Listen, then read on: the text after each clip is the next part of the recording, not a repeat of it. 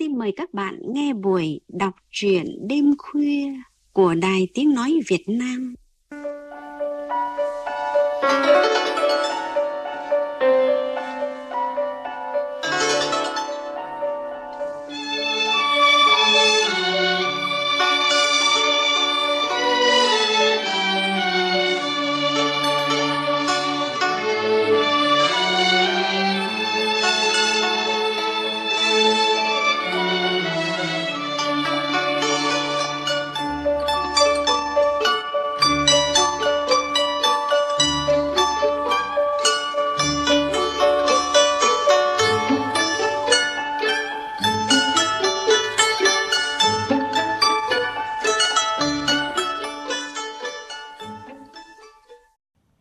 Thưa các bạn, sinh sống và làm việc tại thành phố Hồ Chí Minh, có thể nói nhà văn Trần Nhã Thụy là người ở phố đã lâu.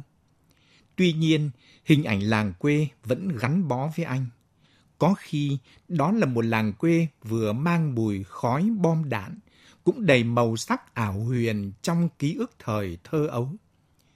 Có khi đó là một làng quê thời hiện đại với những ngổn ngang cũ mới. Trong chương trình hôm nay, mời quý vị và các bạn cùng bước vào làng quê của nhà văn Trần Nhã Thủy qua phần đầu của truyện ngắn Vân tay mắt Phật. Đây cũng là tác phẩm tham dự cuộc thi viết truyện ngắn Làng Việt thời hội nhập do Báo Nông thôn ngày nay, Báo Điện tử Dân Việt, Hội Nhà văn Việt Nam và Ban Văn học Nghệ thuật VOV6, Đài Tiếng Nói Việt Nam đồng tổ chức.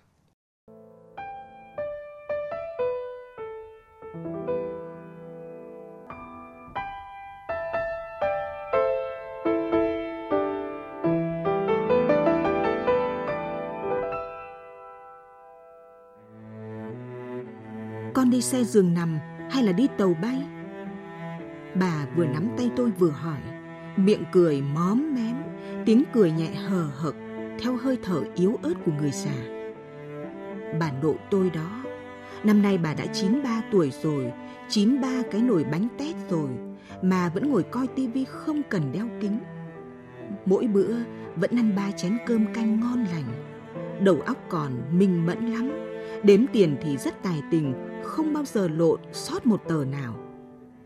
Chỉ trí nhớ là trở về không là lẫn rồi. Như tôi là thằng cháu đích tôn, nhưng bà không biết là ai. Nói rồi, bà lại quên rồi. Cháu con nhà ai? Chừng này rồi mà vẫn chưa có vợ nê. Tao có thằng cháu ở Sài Gòn, chắc cũng bằng tuổi mày, nhưng lâu quá rồi không thấy nó về. Chắc là nó mải lo làm ăn, bà phải vô chồng mà lôi cổ nó về đây chứ. Tôi nói giỡn, bà lại cười hờ hực. Ừ, để tao vô dẫn nó về. Lâu quá rồi mờ, tao vô Sài Gòn ăn đám cưới nó từ hồi tao còn chưa có chồng. Bà nói rồi cười, tiếng cười nhẹ cứ hờ hực theo hơi thở yếu ớt. Ôi bà tôi, bà vô Sài Gòn ăn đám cưới cháu từ lúc bà còn chưa có chồng. Tôi nắm lấy hai bàn tay bà, mấy chục năm rồi, lần đầu tiên tôi mới để ý thấy tay hai bà cháu giống hệt nhau. Những ngón tay dài, thon, ngón nào cũng có hoa tay. Ngón cái có vân hiển lộ mắt Phật đẹp như vẽ. Tay hai bà cháu như không phải tay của người nông dân. Tôi không phải nông dân hay nông dân nửa mùa đã đành. Còn bà, sao tay lại không giống nông dân khi cả đời lam lũ ruộng đồng? Lạ quá! Những ngón tay thon dài như tay nghệ sĩ múa và vân tay ngón cái mắt Phật đẹp lạ lùng. Một người nông dân thì trông như thế nào? Tôi sống ở thành phố. Tôi suốt ngày ngồi trong những tiệm cà phê có bán kèm thức ăn nhanh – tôi gặp đủ hạng người. Đôi khi tôi thử lén nhìn họ bằng một hành vi quan sát nhận diện, coi thử họ có gốc gác nông dân giống tôi không. Nhưng tôi làm sao biết được khi nhìn ai cũng nhang nhát như nhau. Thời buổi này, chỉ cần một giờ bay là có thể chuyển vùng từ nông thôn lên thành phố và ngược lại. Một người buổi sớm giày tây cà vạt sang trọng, bước vô khu trung tâm thương mại, ăn một cái hamburger, uống một ly cà phê cappuccino. Nhưng buổi chiều có thể sỏ chân dép mũ, quần đùi áo bao lỗ, đi câu cá ngoài mương ruộng. Chuyện đó bây giờ quá đỗi bình thường, không phải là con người ta muốn sắm nhiều vai mà có thể sống trong nhiều cảnh giới nếu chịu khó dịch chuyển. Tôi đi lên rông. Quê tôi, cái đồi cái núi nhỏ, người ta kêu là cái rông. Lần nào về quê, tôi cũng một mình lầm lũi qua rông. Phía bên kia rông là khu vườn hoang của nội, trong đó có quy hoạch khu mộ của dòng họ nhà tôi. Hồi xưa toàn bộ khu đồi này, người dân trồng khoai lang và cây bạch đàn. Lũ học trò chúng tôi cũng từng đi lao động trồng cây bạch đàn. Nhưng giờ chỉ toàn tràm là tràm, không còn một cây bạch đàn nào nữa. Tràm mọc kín, ken dày, bịt hết các lối mòn, khiến đi lại rất khó khăn. Tôi vừa đi vừa nâng tay áo lau mồ hôi chán. Không nghĩ gì, chỉ nghĩ chừng nào mình không trèo qua nổi ngọn đồi này thì mình đã là một ông già. Khu mộ dòng họ tôi nằm gọn trong khuôn viên khu vườn bên cạnh những bụi cây bời lời đang trổ hoa vàng rực. Nhưng phía trên kia thì nghĩa địa lô nhô sộc sạch, nhiều ngôi mộ đã hốt cốt để lại những hố đất sâu hoắm đỏ quạch. Tôi cắm nhang trên khu mộ dòng họ xong thì cắm vòng quanh, vòng qua những hố đất đỏ. Nhiều hố quá, giờ người ta chuyển về khu nghĩa địa mới hoặc hỏa táng gửi cho cốt vô chùa. Tôi đứng trên miệng một cái hố ngó lên, trời trang trang nắng. Phước có còn ở trên đó không? Hay chỉ là còn một cái hố? Hay cho cốt đã về chùa làng rồi? Tôi thấy hoa mắt. Tôi chưa đi thăm mộ Phước lần nào. Chỉ biết rằng Phước được chôn ở nghĩa địa này. Nguyễn Thị Phước, sinh năm 1975, mất ngày, tháng, năm 2015, hưởng dương 40 tuổi. Chồng và các con đồng lập mộ. Tôi hình dung bia mộ như thế. Tôi vẫn đứng chôn chân tại chỗ, chập lâu, rồi mới quay trở về. Thằng Văn ấy, giờ y như là thằng khùng. Ba tôi nói sau khi chiêu một ngụm nước trà, ông vẫn có thói quen uống loại trà lá rẻ tiền, mặc dù tôi vẫn thường gửi về cho ông nhiều loại trà ngon, trong đó có loại nõn tôm tân cương mà tôi chuộng. Nhưng giờ thì ông vứt nó đi đâu rồi? Mùi trà lá gợi trong tôi những ngày tháng thời bao cấp. Có lẽ ba tôi cũng quen cái mùi xưa cũ này mà không từ bỏ được. Cái gì đeo bám ta lâu quá thì ta khó mà bỏ. Tôi vẫn lan man nghĩ chuyện trà mà chưa giáp chuyện văn vào dòng suy nghĩ hiện tại. Trường dư giáo viên dạy văn, nhưng là giáo viên trẻ cũng chạy miết mới được về trường huyện. Nó ít tiết dạy quá nên đâm bất mãn. Giờ nó làm thêm nghề bán quần áo dạo ngoài chợ, nhìn trắng giống ai. Ba tôi lại tặc lưỡi nói như vậy. Má tôi nói, nó buồn đời nên nghịch chơi chứ khùng gì. Nó mà khùng ấy, thì còn ai tỉnh nữa. Nghe ba má tôi nói, tôi cũng đâm hoang mang. Văn là chồng của Phước. Văn lớn hơn tôi 2 tuổi, Phước nhỏ hơn tôi 2 tuổi. Ngày xưa, Văn nổi tiếng học giỏi văn, dáng cao giáo thư sinh được rất nhiều cô gái thích. Chúng tôi không phải bạn học, nhưng do nhà tôi có nhiều sách, nên Văn thường tới chơi mượn sách, đàm đạo với ba tôi. Văn có vẻ hợp với ba tôi khi chém chuyện thế thái nhân tình. Chuyện thầy trò khổng tử thì họ nói cả ngày không biết chán. Học trò của khổng tử là tử cống hỏi thầy của mình rằng kẻ mà trong làng ai cũng ưa thì hắn là người thế nào? Khổng tử bảo cũng chưa chắc là tốt. Tứ cống lại hỏi còn kẻ mà trong làng ai cũng ghét thì thế nào? Khổng tử đáp, cũng chưa hẳn là xấu. Nói rồi khổng tử nói thêm, chẳng bằng kẻ mà mọi người tốt trong làng đều ưa và mọi người xấu trong làng đều ghét. Như chuyện này, họ kể cho nhau nghe cả tỷ lần, Lần nào kể họ cũng tâm đắc, vỗ đùi bôm bốp. Tôi nghe miết thành thuộc lòng. Tôi gọi Văn bằng anh, nhưng Văn không kêu tôi bằng em, mà kêu tên rồi xưng tôi. Ở quê thời ấy, chênh nhau vài bao tuổi, vẫn thường học chung một lớp, kêu nhau bằng mày tao. Buồn cười là cả tôi và Văn đều cùng thích một cô gái. Đó là Phước. Nhưng Văn thì công khai, tỏ rõ ý định sẽ cưới Phước làm vợ, còn tôi thì thầm lén. Tôi không toan tính gì, chỉ đơn giản nghĩ khi lớn lên mình sẽ rời khỏi đất này. Phước hồi đó đẹp mê ly, con gái nhà quê mà da trắng bóc mịn màng, tóc đen nhánh, lúc nào cũng để dài ngang lưng. Nhưng tôi ưng nhất ở Phước là nụ cười. Nụ cười có chút gì đó của sự hồn nhiên vô lo. Nụ cười khiến cho ta có thể tạm quên đi những bộn bề mệt mỏi thường ngày. Nụ cười xoa dịu. Tuổi trẻ đôi khi chỉ cần nhìn thấy nụ cười của cô gái mình yêu là đủ no rồi. Nhưng Phước đâu phải lúc nào cũng gần bên để cười cho tôi no mãi. Tôi đói khát chân trời tự do, tôi đói khát sự chân tình nơi phố thị. Khi cơn đói khát ngày trở nên dữ dội, thì một nụ cười chỉ còn là hình bóng không đủ làm nguôi. Thậm chí nụ cười đó càng trở nên nhạt nhòa. Văn và Phước không vô Sài Gòn như tôi, mà ở lại quê nhà cùng học cao đẳng sư phạm. Văn ra trường làm thầy giáo dạy văn cấp 2, Phước ra trường làm cô giáo tiểu học. Văn vẫn bay bướm bay bổng mà tốt bụng như ngày nào. Phước vẫn xinh và nụ cười tỏa nắng còn là thương hiệu. Họ cưới nhau lúc nào tôi không biết. Lúc họ cưới nhau, tôi đang làm gì tôi cũng không nhớ. Có những ngày tháng tôi thấy mình thật tồi tệ, chẳng còn xứng đáng với một cái gì, kể cả một chuyến trở về nhà. Tôi xa nhà xa quê nhiều năm đằng đẵng, như con cá làm một cú lặn sâu mà không muốn trồi lên trở lại, dù nó biết trên bầu trời kia có nhiều ngày rất đẹp. Rồi một hôm, bất ngờ tôi nhận được một cuộc gọi từ một số lạ. Việt phải không? Phước nè.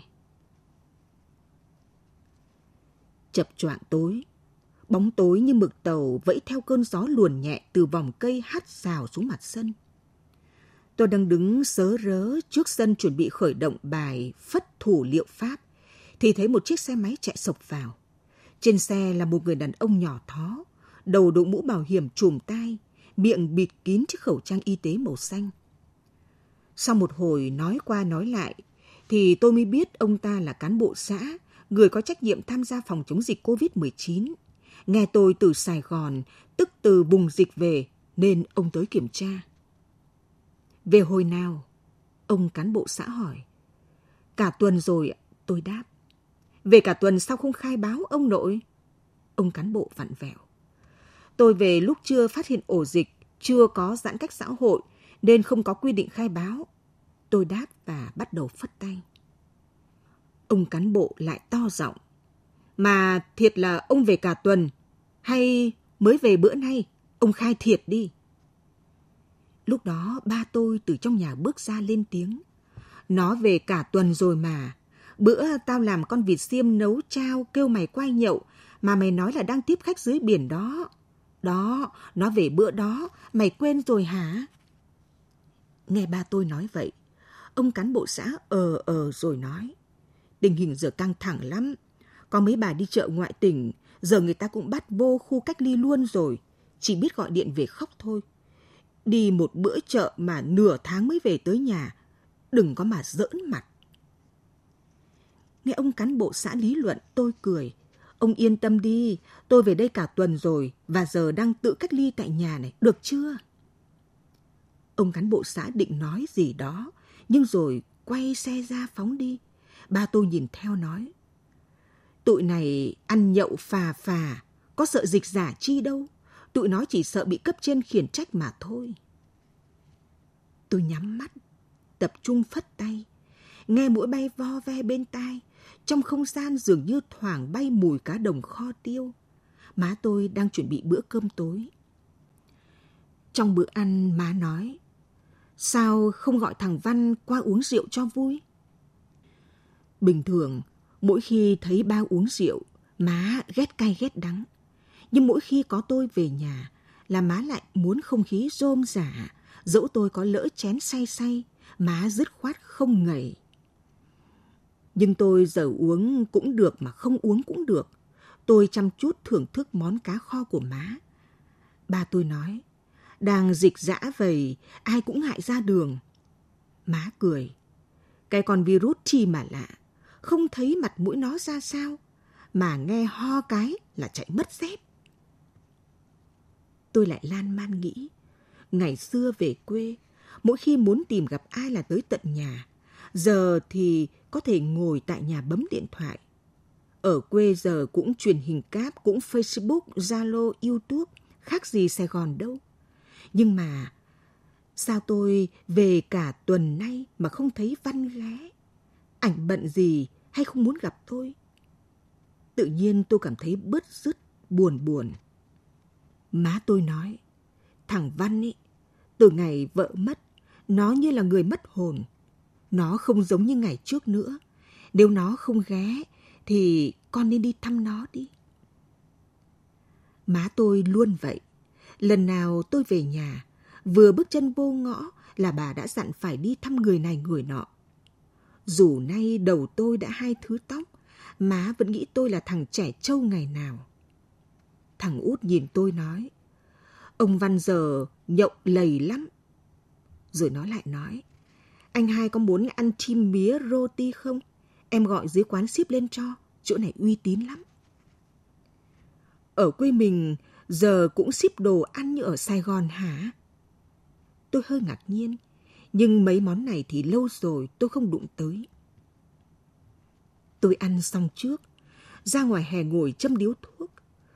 Tôi hút đỡ thuốc lá của ông già vì quên mang theo loại thuốc đúng gu của mình. Tự nhiên tôi thấy thương ông già. Cả đời ông chỉ biết xài những thứ rẻ tiền nhất, ngay cả khi có điều kiện để thay đổi thì ông vẫn chọn cái cũ, cái rẻ, mà phải là rẻ nhất mới chịu. Ở trong nhà, những thứ cũ kỹ sứt sẹo, ông cứ ém giữ lại đó, chẳng biết để làm gì. Nhưng lạ lùng là, nhà tôi ngày xưa sách nhiều vô kể, đụng đâu cũng gặp sách. Nhưng giờ không còn một quyển nào ngoài cuốn truyện Kiều mà tôi vừa mới mang về. Dạo sau này, tự dưng tôi đâm khoái lời Kiều, có nhu cầu đọc lại chuyện Kiều nên đi đâu cũng cầm theo một cuốn. Chồng tôi chắc ẩm ương gàn dở, hay là tôi cũng đã già. Thương sao cho chọn thì thương, tính sao cho vẹn mọi đường thì vâng. Phước hẹn gặp tôi vào lúc 10 giờ rưỡi sáng tại một tiệm Highland Coffee, sân vườn góc phố. Tiệm này tôi cũng đã ngồi vài lần chỗ bàn bên cây khế. Phước đang ở đâu gần đó nên hẹn tôi ra đó cho tiện. Tôi tìm chỗ đậu ô tô rồi đi bộ tới tiệm cà phê. Tâm trạng tôi khá hồi hộp. Tôi cũng không nghĩ là mình lại xúc động mạnh như vậy. Đã bao nhiêu lâu rồi chúng tôi không gặp nhau – chắc cũng gần 20 năm. Chừng ấy thời gian là một quãng khá dài cho những đổi thay xáo trộn, thậm chí là mất mát, tuyệt tích. Nhưng 20 năm cũng như một đoạn phim 2 phút, thậm chí là 2 giây. Tôi vừa lơ ngơ chân đất trên đường quê đã nện chân giày trên đường phố nhuộm xanh màu kính hát từ tòa nhà cao tầng và hơi máy lạnh từ trung tâm thương mại tỏa tràn ra như gió mùa đông. Tôi bước vào quán, đưa mắt quanh quất tìm Phước. Tôi không nhận ra ai trông giống như Phước hết. Tôi lấy điện thoại ra loay hoay bấm. Alo, có một người đứng lên, nhưng không phải. Alo, lại có ai đó đi tới, cũng không phải. Alo, lần này thì đúng là Phước. Cô ấy đây rồi, chỉ cách tôi có mấy bước chân. Sốc phải nói là sốc. Nếu hỏi tôi cảm giác của lần gặp lại ấy thế nào, thì tôi chỉ có một từ sốc nặng. Không còn chút gì hình ảnh của Phước ngày xưa. Tôi chỉ có thể nói thế. Tôi không muốn mô tả. Tôi không thể làm việc đó. Nhất là sau này, khi Phước vĩnh viễn không còn trên cõi đời này nữa, thì việc nhắc đến dung nhan của Phước lúc ấy, tôi cho là điều xúc phạm. Với tôi, Phước vẫn cứ đẹp như ngày nào, nhưng lúc ấy phải nói là tôi sốc nặng. Phước bị bệnh gì đó khá trầm trọng và đang phải điều trị nghiêm ngặt. Lúc này tôi mới nhận ra cái tiệm Highland Coffee ấy nằm gần một cái bệnh viện rất nổi tiếng. Phước đã đứng đâu đó trên những tầng lầu kia nhìn xuống phố và tình cờ phát hiện ra cái tiệm cà phê có những cây khế cao lớn này. Và Phước hẹn tôi ra đó. Số điện thoại của tôi Phước có được từ má tôi. Lần gặp đó, chúng tôi không nói gì nhiều, nói gì cũng thành gượng gạo. Tôi hỏi Phước vô đây với ai, Phước nói với chị hai. Tôi không biết chị hai của Phước là ai, cũng chưa gặp lần nào. Chúng tôi gặp lại lần thứ hai, cũng tại quán cà phê đó. Lần này thì tôi chủ động gọi cho Phước. Tôi có cảm giác Phước chỉ muốn gặp tôi một lần duy nhất đó rồi thôi. Dù gì thì cũng vô tới đây rồi, nên nghĩ phải gặp anh. Phước nói vậy. Ở lần gặp sau, mục đích của tôi là gặng hỏi cho được Phước bị bệnh gì, vì lần trước cô không chịu nói. Bị gặng mãi, cuối cùng Phước mới nói mắt sớm lệ. Em bị ung thư cổ tử cung. Tôi không tin vào tai mình. Hèn gì Phước sâu sát như thế. Phước nói chữ ung thư một cách rõ ràng, chứ không nói tránh là bị ca hay là khối u gì cả. Em bị ung thư cổ tử cung. Phước nói, tai tôi ù đặc. Phước vớt vát một nụ cười. Trong nụ cười vẫn còn ánh nắng, nhưng tranh vênh, lạt màu. Tôi gặp Phước lần thứ ba, rồi thứ tư, vẫn chỗ cũ. Lần này, tôi đưa cho Phước một phong bì, trong đó có kha khá tiền, 100 triệu đồng. Nhưng tôi đã rút ra từ sấp tiền đó vài ba triệu gì đó để chi cho một cuộc nhậu, tức là không chẵn 100 triệu. Tiền từ trên trời rơi xuống, tiền huê hồng môi giới nhà đất mà tôi tình cờ trúng được. Tôi cho Phước để cô ấy lo trang trải viện phí thuốc men này nọ. Tôi còn có thể làm gì được cho Phước chứ? Nhưng tôi phải năn nỉ thậm chí là bắt ép Phước mới nhận số tiền đó. Phước không đếm tiền trước mặt tôi, nhưng nhìn cái phong bì dày cộp, cô ấy đoán là nhiều tiền và trở nên mất bình tĩnh. Nhưng với căn bệnh ung thư thì biết bao tiền cho đủ. Tôi có hỏi thăm Văn, sao anh ấy không vào đây chăm vợ? Phước nói, Văn phải đi dậy rồi lo cơm nước, đưa đón con đi học. Hai vợ chồng chỉ có một đứa con gái, rất hiền và chăm chỉ, học giỏi nhất nhì trường. Tôi nghe vậy thì cũng yên tâm phần nào. Rồi một lần tôi gọi cho Phước thì cô ấy nói anh Văn đang ở đây. Tôi cũng muốn gặp Văn, nhưng rồi chỉ nói đừng nói với Văn là anh gửi tiền cho em nhé, đừng nói với ai hết ghen. Phước chỉ dạ khẽ rồi tắt máy. Từ lần đó, tôi không gặp Phước nữa. Chúng tôi chỉ liên lạc qua tin nhắn một vài lần nữa rồi thôi. Vĩnh viễn không còn thêm một lần nào nữa. Tôi mượn xe gắn máy của thằng út lên chùa. Thằng út nói, nay quán có vịt nước thui rơm ngon lắm. Anh hay thích thì em gọi họ ship lên ghen. Thì ra, bạn thằng út là chủ quán nhậu. Nó biết tôi từ Sài Gòn về, nên cứ tìm cách tiếp thị các món đồng quê. Tôi đưa cho thằng út ít tiền rồi nói, mày mua về nhậu với tụi bạn cho vui. Nhưng thằng út cười gượng nói, thôi, em tưởng anh hai thích, chứ đang dịch giả vầy mà tụ tập ăn nhậu người ta chửi chết. Chùa Minh Hiển đang xây lại trên nền đất cũ, lưng tựa vô vách đồi, mặt hướng xuống cánh đồng. Chánh điện của chùa mới được nâng lên khá cao. Từ xa ngoài cánh đồng nhìn lên thấy rất đẹp mà từ đó nhìn xuống cánh đồng lại thấy toàn cảnh hữu tình. Chùa đẹp, dù còn nhiều hạng mục dở dang. Trụ trì là một sư cô từ Sài Gòn ra, duyên khởi từ những chuyến sư cô về đây thăm bạn tu rồi yêu thích vùng đất này nên phát tâm làm nhiều việc thiện lành. Giáo hội Phật giáo tỉnh thấy sư cô có tâm thiện, lại có năng lực làm việc, nên xúc tiến gặp gỡ trao đổi, cuối cùng bổ nhiệm làm trụ trì. Chùa Minh Hiển có trụ trì mới sau nhiều năm không có ai cáng đáng. Chùa chỉ là nơi để ngày rằm ngày Tết các Phật tử tụ về như một ngôi từ đường. Nay thì chùa được xây mới và sinh hoạt quy củ hơn. Hình bóng ngôi chùa là linh khí của một vùng đất. Tôi loanh quanh trong sân chùa, thấy một chiếc Kia Sorento màu trắng. Đó là xe của sư cô trụ trì. Nghe nói cô rất đẹp, thiện tri thức, nhưng lái xe thì thuộc hàng tay lái lụa. Tôi thấy thú vị. Tôi chụp vài tấm hình gửi qua Zalo cho vợ. Vợ tôi vài năm nay chuyển sang ăn chay trường và cũng hay đi chùa, dù không phải là Phật tử thuần thành. Lại có chuyện liên quan tới phước. Tôi phải kể nốt, ít ra là cho nhẹ lòng mình, còn lại ai phán xét hay bình tán sao cũng được. Em thương anh, hôn anh. Đó là tin nhắn của Phước gửi cho tôi, là tin nhắn sau cùng, sau tất cả mọi chuyện. Nhưng thật xui xẻo, tin nhắn trôi đến vừa đúng lúc vợ tôi đang mượn điện thoại tôi để chụp hình mấy cái túi mà cô ấy giao bán online. Dĩ nhiên là vợ tôi không để cho tôi yên. Cô ấy quậy tưng bừng. Tôi không biết nói gì. Cũng may, đó là số mà tôi không lưu vào danh bạ. Dù tôi biết người nhắn tin ấy chỉ có thể là Phước. Cách soạn tin với ký tự toàn viết hoa. Tôi chống chế rằng đó chỉ là tin rác. Dĩ nhiên vợ tôi không bao giờ tin. Cô ấy bấm gọi lại thì bên kia đã tắt máy. Điền tiết, cô ấy lấy bút lông viết số điện thoại lên vách tường.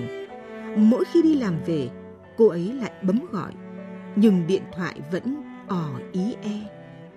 Tôi vừa thở phào nhẹ nhõm, vừa cảm thấy nặng trĩu trong lồng ngực.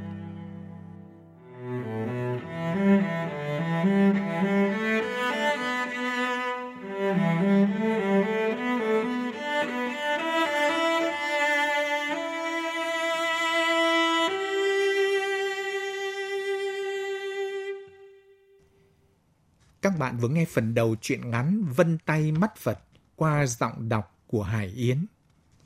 Thưa các bạn, giống như bao người bỏ quê lên phố, nhân vật tôi trong chuyện Vân tay mắt Phật luôn có những sợi dây ràng buộc máu thịt với làng quê.